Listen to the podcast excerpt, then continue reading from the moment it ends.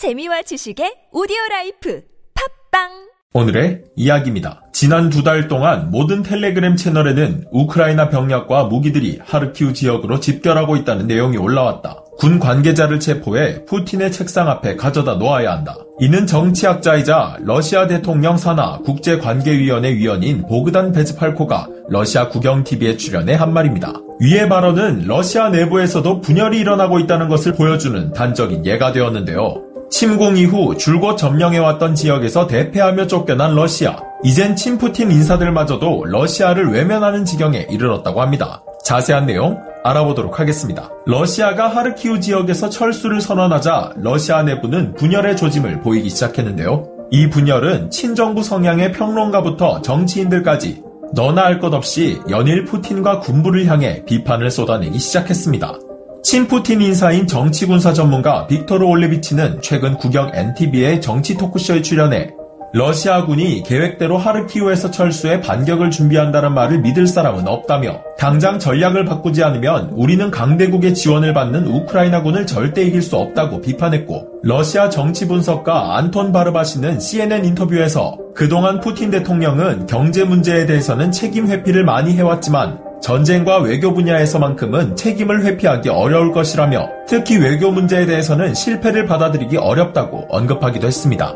이에 러시아 내부 강성 매파들은 푸틴 대통령이 지금이라도 전면전을 선언하고 동원령 선포를 통해 병력을 충원할 것을 주장하고 있는데요. 하지만 돌아온 크렘린궁의 답변은 동원령 선포는 여전히 고려 대상이 아니라는 것이었습니다. 이 시점에서 러시아가 선택할 수 있는 선택지는 단 두 가지. 강성 매파들의 말대로 확전을 위한 동원령을 선포하여 막장으로 치닫거나 재충전을 위한 우크라이나와의 협상분인데요. 문제는 동원령을 선포한다고 하더라도 러시아 내부에서의 징집은 더 이상 어려울 것이라는 분석과 재충전을 위한 협상은 우크라이나 입장에서 받아들이지 않을 것이라는 게 전문가들의 판단입니다. 일각에서는 현재 러시아의 상황이 소련 붕괴 이후 최대의 위기 상황이라고 하는 가운데 러시아 정치권에서는 푸틴 대통령의 사임 촉구 결의안을 제출하여 압박을 높이고 있다고 하는데요. 크세니아 토르스트롬 상트페테르부르크 세메노프스크구 대표가 제안한 푸틴 대통령의 사임을 요구하는 청원에 서명한 지방 대표는 50명으로 늘어났으며 또 이와는 별개로 상트페테르부르크 스몰닌스코의 구의회 의원들은 우크라이나를 침공한 푸틴 대통령을 반역죄로 기소하고 러시아 하원에 대통령 탄핵을 요청하는 결의안을 제출했다고 합니다.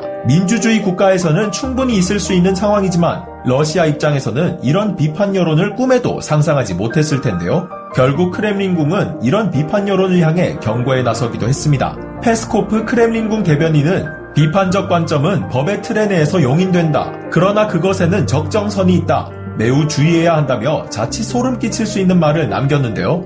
이 말이 언중유골로 받아들여질 수밖에 없는 이유는 이미 침공 초기 전쟁 반대를 외치는 시민들을 수천 명 체포하는 것은 물론 체포한 시민 가운데는 7살 아이마저 포함되어 있었으며 러시아 내 유명 인사들도 반 푸틴의 입장을 표명했다가 자택 구금되거나 체포되어 가족과 면회 한번 못하는 신세가 되었기 때문입니다. 향후 푸틴의 사임을 요구하는 청원에 서명한 저 정치인들의 운명은 어떻게 될지 불보듯 뻔한데요.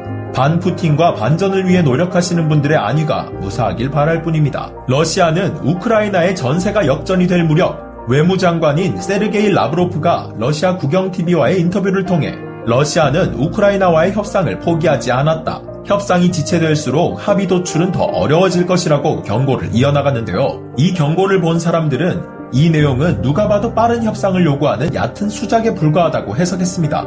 이것이 매 협상 이후 뒤통수를 친 협상을 결렬되게 만든 이의 최후가 아닐까 싶은데요. 여러분들은 러시아의 붕괴 앞으로 얼마나 남았다고 보시나요? 오늘의 이야기 마치겠습니다.